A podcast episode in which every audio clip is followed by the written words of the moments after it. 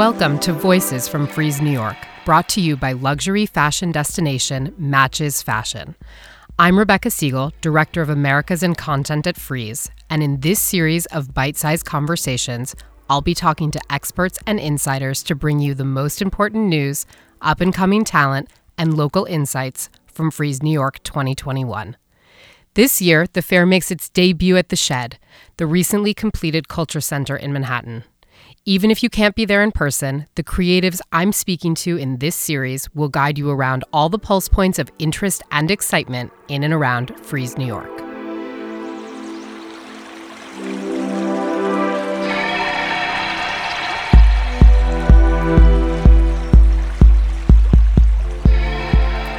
In this episode, my guest is the Brooklyn based painter Dana Lok. Her work experiments with different viewpoints, examining the interplay between space and time. She's been shown in a number of exhibitions at venues including the Fisher Landau Center for Art and the Judith Charles Gallery. She's received a number of awards and scholarships, including the Andrew Fisher Fellowship from Columbia University, and I'm delighted to be able to speak to Dana about Frieze New York 2021 and get her point of view as an artist working today. You are doing a solo presentation with Clima Gallery for Frieze New York this year.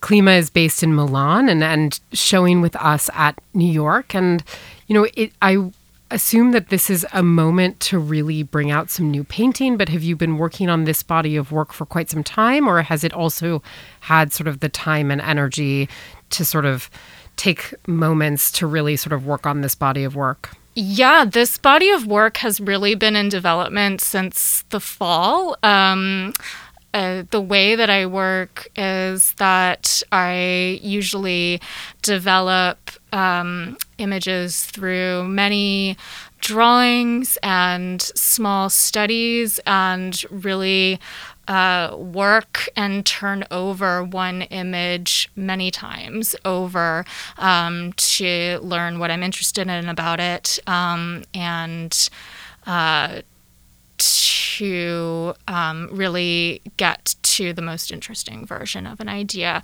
So these images have been in development um, since the fall, and they started out as a series of pastel drawings.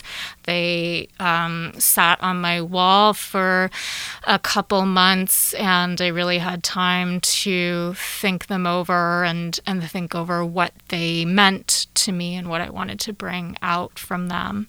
Um, and in the and I've been developing the actual works on on canvas um, this spring. Do you usually start with pastels? Um, usually it starts as a scribble in a sketchbook, um, something that's kind of half a conceptual idea, half um, something in words, and, and half an image. Um, so it's, I guess that's three halves uh, come together into a painting. Um, but yeah, it starts in a sketchbook and it kind of works its way to drawings. And, and yes, I pastel is usually a part of that process because it's such a forgiving medium and um, uh, it's great to be able to just pick pick the color from the box like picking a crayon for the body of work that you're showing at the fair is there a specific motif or an element that is really sort of driving this body of work for this body of work i'm thinking through how we conceive of abstract ideas by giving them physical properties. Um, I can uh, hardly even uh, think about an abstract concept without imagining it as um, some kind of volume with some kind of location in a space, or thinking of it as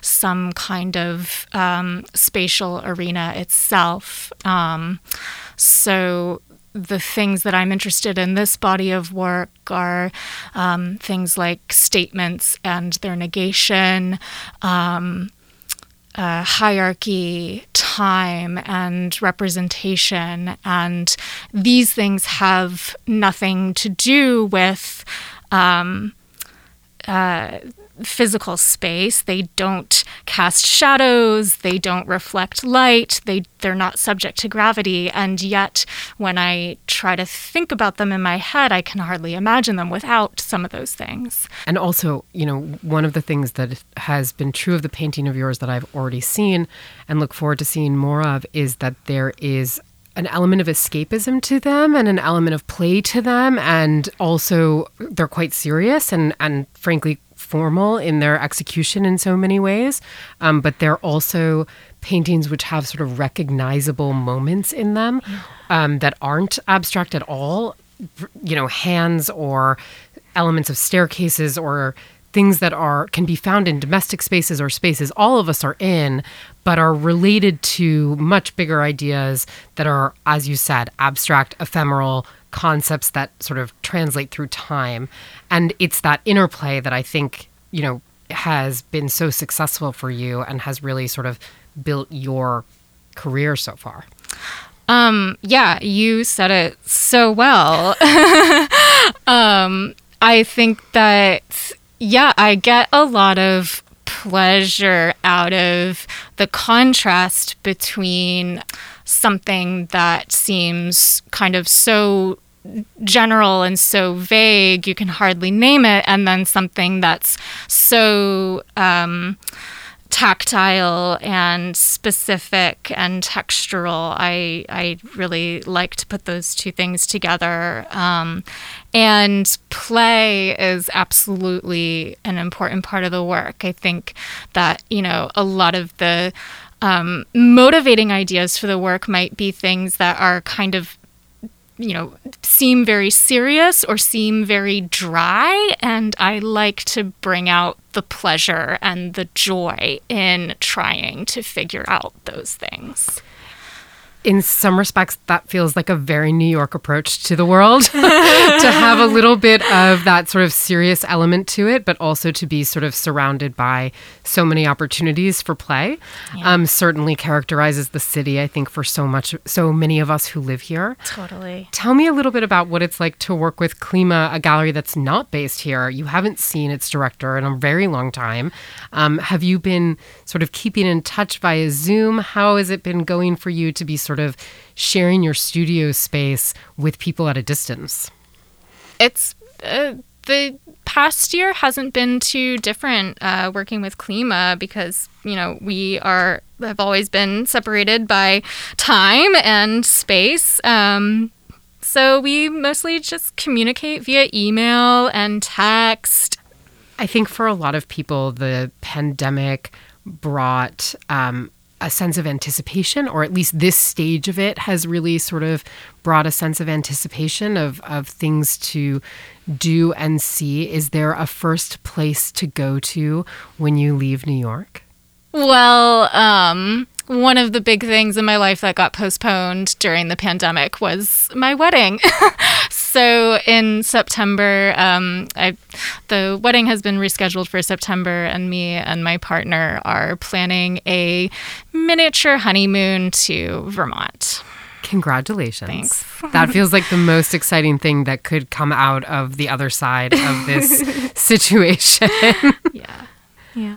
Um, in terms of sort of your community of artists around you and the people that you've sort of spent your time with, you're a Columbia MFA graduate. I imagine that there are people in and around New York with whom you have sort of regular contact. Is there something sort of that you've found connects a bunch of people right now in terms of what they're looking at, what you are all sort of thinking through? Or is this really a moment where everybody's had a very different response to the last year? I really think that the last year has been defined by the Black Lives Matter movement in as much as it's been defined by the um, effects of the pandemic. Um, I think that everybody that I know has really been making an effort to understand the way that um, race and racial relations and inequities shape the way that we look at artworks, the way that we navigate institutions, and the decisions that we make ourselves in the studio. Do you think that for you it's had a direct impact on your practice?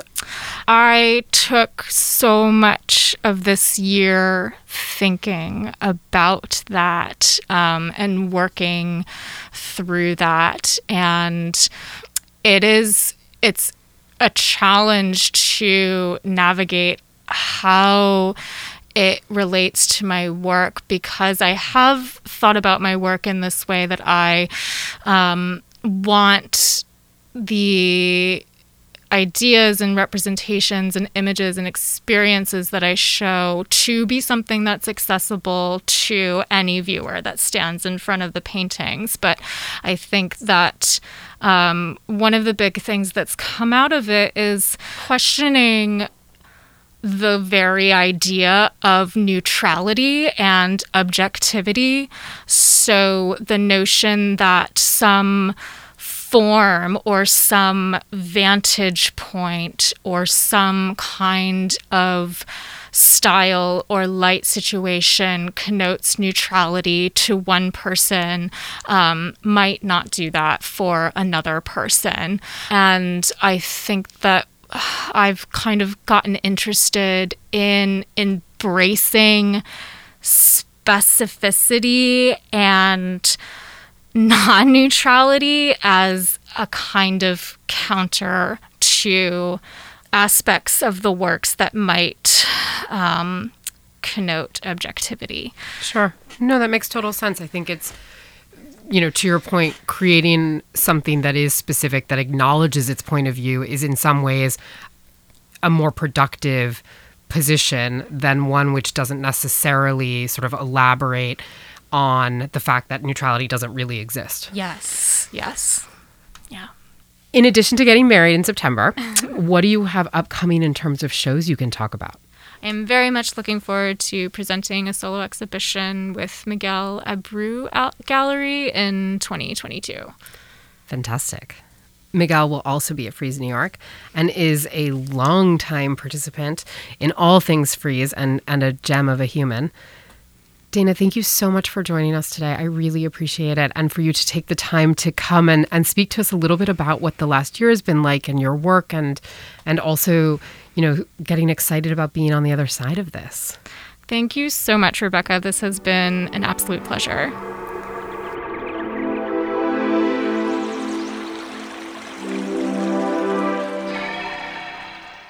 Thank you for listening to Voices from Frieze New York. Please hit subscribe to receive future episodes and share it with anyone else you think might enjoy. To find out more about Matches Fashion and Frieze, head to matchesfashion.com or join the conversation online by searching for at Matches Fashion, at Matches Underdash Man, and at Frieze Official.